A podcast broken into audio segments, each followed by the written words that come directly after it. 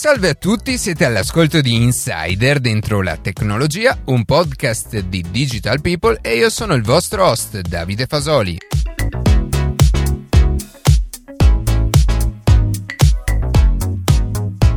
Nella puntata di oggi faremo una chiacchierata sulle macchine elettriche, scopriremo come funzionano analizzando i punti di forza ma anche i punti deboli. Prima di passare alle notizie che più ci hanno colpito questa settimana, vi ricordo che potete ascoltarci in un nuovo episodio ogni sabato mattina su Spotify, Apple Podcast, Google Podcast oppure direttamente sul nostro sito.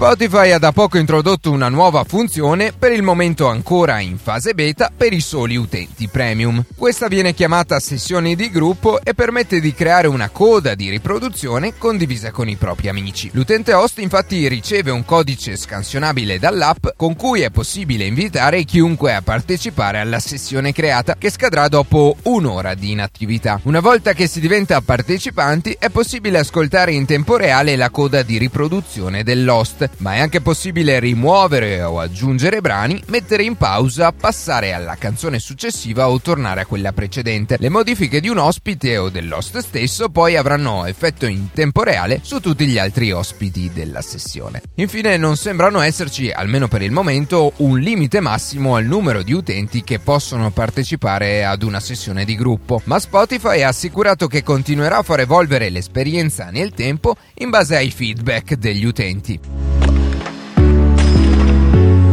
Nella fase 2 i pagamenti elettronici saranno fortemente raccomandati e anche PayPal ha lanciato la nuova funzione per tutti i suoi utenti. L'idea è semplice, basta scansionare il codice QR in un negozio che sfrutta il sistema per pagare direttamente con il conto PayPal collegato. Tutto ciò che serve è il proprio smartphone e l'applicazione ufficiale. Il costo per gli utenti è nullo nel caso di pagamento effettuato per beni e servizi. Per quanto riguarda i negozianti, PayPal fa sapere che fino al 13 settembre 2020 le tariffe sui pagamenti con codice QR sono temporaneamente revocate, dopodiché il costo sarà pari a 0,50% più 20 centesimi per ogni transazione.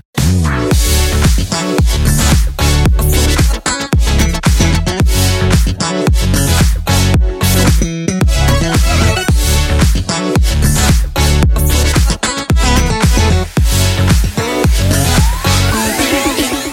questa seconda metà della puntata siamo in compagnia di Matteo Gallo. Ciao Matteo. Ciao Davide autore del podcast e studente di tecnologie forestali, per introdurre e approfondire alcune questioni riguardanti il settore dei veicoli elettrici, in particolar modo quello delle autovetture. Questa volta inoltre cercheremo di riprendere il discorso introdotto nella puntata Tecnologie per salvare il pianeta, in cui abbiamo parlato insieme delle principali tecnologie in grado di ridurre l'inquinamento globale, tra cui appunto le macchine elettriche. Sì, ancora prima che scoppiasse l'emergenza sanitaria avevamo confrontato molto brevemente le, le, due tipologie di motori, quello termico e quello elettrico, evidenziando soprattutto come il secondo sia nettamente più efficiente rispetto al primo in termini di rendimento. E al giorno d'oggi non è quindi possibile ricoprire il gap che esiste con le attuali vetture termiche, dal momento che queste ultime, per arrivare ai livelli che conosciamo attualmente, hanno richiesto tempi di ricerca e sviluppo lunghissimi, che risalgono ai primi anni del Novecento, periodo periodo in cui hanno iniziato ad affermarsi in maniera definitiva i primi modelli a benzina. I motori elettrici invece, nonostante vi sia qualche sperimentazione risalente anche al secolo scorso, hanno iniziato a ricoprire una discreta fetta del mercato automobilistico solamente negli ultimi anni. Certamente, oggi comunque non tratteremo il tema dal punto di vista puramente ambientale, come abbiamo fatto nella puntata sulle tecnologie per salvare il pianeta, che ovviamente vi invito a riascoltare o ascoltare se ancora non l'avete fatto, ma discuteremo soprattutto del funzionamento e della componentistica che caratterizza questi fantastici veicoli, approfondendo in particolar modo la fase di ricarica. E a questo punto ti pongo la prima domanda: come introdurresti l'argomento ad una persona che non ha mai sentito parlare, anche se ovviamente questo è il quanto improbabile, di, di macchine elettriche? Molto semplicemente eh, una macchina elettrica corrisponde ad un veicolo che al posto di utilizzare combustibili fossili quali benzina o gasolio utilizza appunto l'energia elettrica. In termini meccanici il processo parte dall'accumulo di energia eh, in un set di batterie a ioni di litio e successivamente, grazie eh, ad un inverter che trasforma la corrente alternata in corrente continua, viene trasferita direttamente nel motore della vettura. Naturalmente, sfruttando la capacità di immagazzinamento delle batterie, in queste vetture non sono presenti serbatoi, dal momento che, che questi utilizzano esclusivamente l'alimentazione elettrica. Dunque, anche la modalità di ricarica avviene in maniera e soprattutto con tempistiche diverse rispetto ai comuni veicoli a combustione. La fase di caricamento del veicolo può essere effettuata presso le colonnine di ricarica rapide situate in luoghi pubblici, supermercati oppure anche nei parcheggi aziendali e nei wallbox del proprio garage mediante l'installazione di impianti elettrici a voltaggio aumentato. Tuttavia eh, uno dei problemi che spesso impedisce a dei possibili acquirenti di comprare appunto un veicolo elettrico riguarda i tempi di ricarica molto lunghi. Eh, la velocità di caricamento in questo caso dipende da due fattori, la potenza in kilowatt con cui si ricarica e la potenza massima accettata dal caricabatterie interno del veicolo. Normalmente i due valori spesso non coincidono tra loro, in quanto la ricarica si può effettuare sì nella propria residenza, ma talvolta può capitare che per esigenze esterne debba essere fatta in, in charger diversi. Comunque il valore che prevale tra i due Ovviamente per questioni di sicurezza e per tutelare l'integrità capacitiva della batteria è sempre il valore più piccolo. Cosa intendo con questo? Che se ad esempio una stazione di ricarica offre una potenza pari a 7.4 kW, mentre l'auto possiede un caricabatteria interno da massimo 3.7 kW, la ricarica avverrà per le, per, per le ragioni citate a 3.7. Ovviamente la situazione si ripete anche al contrario, sempre con gli stessi criteri, quindi charger da 3.7, capacità del veicolo pari a 7.4 di conseguenza ricarica sarà a 3.7 kW. Dunque, per capire meglio, la fase di ricarica per le auto elettriche sembra molto più complessa rispetto ad un normale pieno effettuato regolarmente per una classica auto a benzina. Suppongo inoltre che le difficoltà siano ben diverse in questo caso e che sicuramente esisteranno anche dei sistemi di sicurezza affinché non fuoriesca per sbaglio una notevole quantità di energia. Perché ricordiamolo, non si tratta di un tipo tipico impianto domestico a 220 volt, bensì di voltaggi industriali. Comunque Matteo immagino che se ne potrebbe parlare per ore volendo, ma non avendo tutto questo tempo a disposizione ti chiedo infine molto brevemente se ci sono sistemi di sicurezza in fase di ricarica e quanto costa un pieno di energia rispetto ad un pieno di gasolio o benzina. Sì, e volendo potremmo parlarne a lungo. L'argomento è molto interessante. E in sintesi comunque esistono dei sistemi ovviamente che impediscono il distacco del tubo di ricarica, altrimenti molte persone rimarrebbero fulminate. Uno tra questi è il control box, presente sul cavo dell'alimentazione che garantisce appunto la sicurezza delle operazioni durante la ricarica. E per quanto concerne i costi di ricarica, si potrebbe inizialmente associare la macchina elettrica ad un'utenza energetica mostruosamente alta in realtà è meno di quanto si possa pensare. Normalmente i veicoli elettrici in commercio consumano in media dai 6 agli 8 km per kilowattora. Dunque, se un kilowattora costa in bolletta dai 19 ai 41 centesimi, se non sbaglio, con, con un euro si potrebbero percorrere in media più di 30 km. Non male, direi. L'unico problema che sussiste, a mio modo di vedere, sono i tempi di ricarica che, come già detto, possono essere più o meno lunghi. Certo, ci tenevo a sottolineare che Tesla comunque nel corso degli ultimi anni ha implementato una serie di distributori di energia ad alto voltaggio proprio per limitare il problema legato alle tempistiche di caricamento. Senza dubbio, e per chi non lo sapesse, Tesla possiede la rete di supercharger con velocità di ricarica più efficiente al mondo. Inoltre il sistema di infotainment è in grado di calcolare la distanza dal punto di partenza al punto di arrivo prestabilito, inserendo, se necessario, una deviazione in uno di questi punti di ricarica, ovviamente del tutto automaticamente. Mm, diciamo che la fase di ricarica delle macchine elettriche è molto più avanzata a livello tecnologico rispetto a quella dei classici veicoli a cui siamo abituati normalmente. Inquinante. Senti, e per quanto riguarda le ibride invece, come saprai attualmente sono molto in voga questo tipo di automobili, tanto che Toyota sta capitalizzando molto grazie ad esse. A proposito, ho letto sul sito News Auto che nell'anno 2019 delle 100.000 ibride immatricolate la maggior parte erano Toyota. Invece per quanto riguarda le auto elettriche, le vetture immatricolate lo scorso anno hanno sfiorato appena i 10.000 modelli. Parlando in termini percentuali, la crescita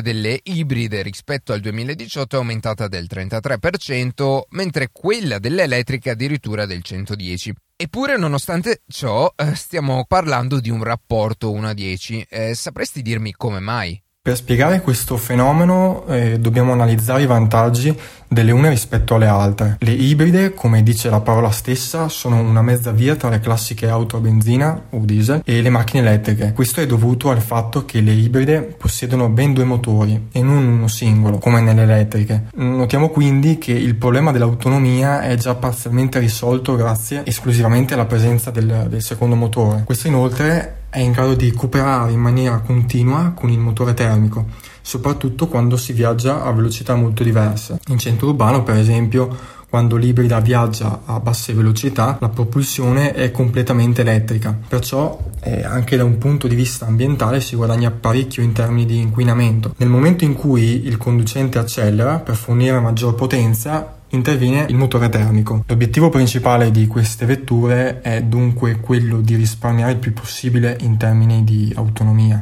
In centro urbano, per i continui cambi di velocità, le ibride sfruttano il motore elettrico per consumare ed inquinare di meno. Dall'altra parte, in autostrada, per esempio, a velocità sì maggiori ma comunque costanti, interviene maggiormente il motore termico, in modo da ridurre i costi e aumentare di conseguenza l'autonomia. Poi esistono diverse tipologie di, di, motori elettrici che vengono montati esclusivamente nelle ibride, ognuno con le proprie caratteristiche, ma non entrerò ulteriormente a fondo visto che comunque il focus della puntata è sulle elettriche. Certamente, e aggiungerei anche la questione legata al prezzo se sei d'accordo. Attualmente in Italia e anche nel resto del mondo in realtà solamente la differenza di prezzo tra un'ibrida e un'elettrica può arrivare anche a diverse decine di migliaia di euro. Direi che si tratta tratta di un fattore che un cittadino medio non può non tenere in considerazione vista la crisi pre e soprattutto post emergenza sanitaria.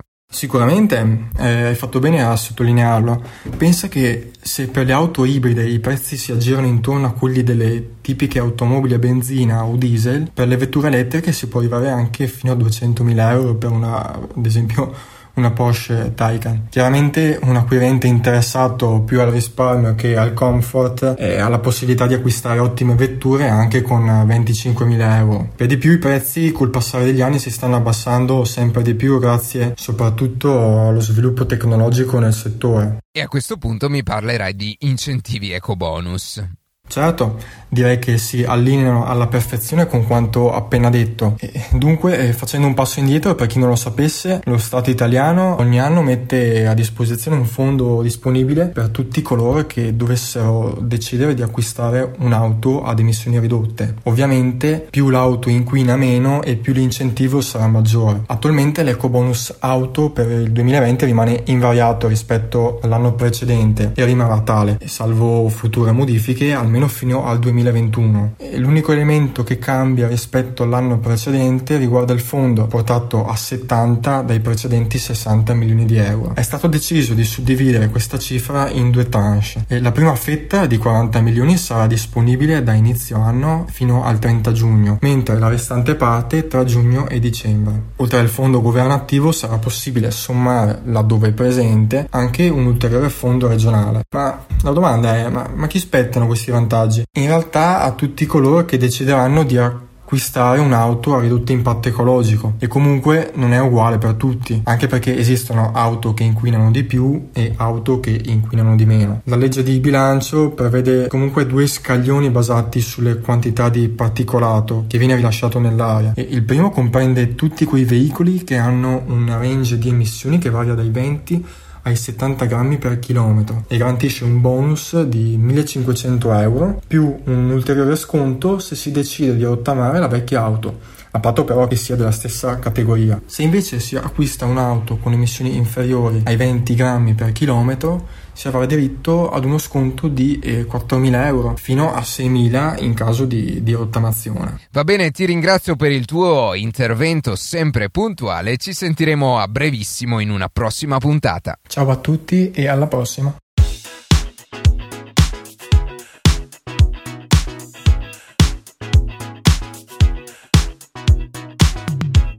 E così si conclude questa puntata di Insider dentro la tecnologia. Un ultimo vantaggio delle auto elettriche che non abbiamo menzionato durante la chiacchierata è che non pagano il bollo per i primi 5 anni e in alcune regioni addirittura per l'intera vita del veicolo. Io ringrazio come sempre la redazione che ogni sabato mattina ci permette di pubblicare un nuovo episodio. Per qualsiasi tipo di domanda o suggerimento scriveteci a redazione chiocciola dentro la tecnologia.it oppure inviateci un messaggio messaggio vocale sulla nostra chat di Telegram. Tutti i contatti sono su dentrolatecnologia.it. Se trovate interessante il podcast condividetelo che per noi è un ottimo modo per crescere e non dimenticate di farci pubblicità. Noi ci sentiamo la settimana prossima.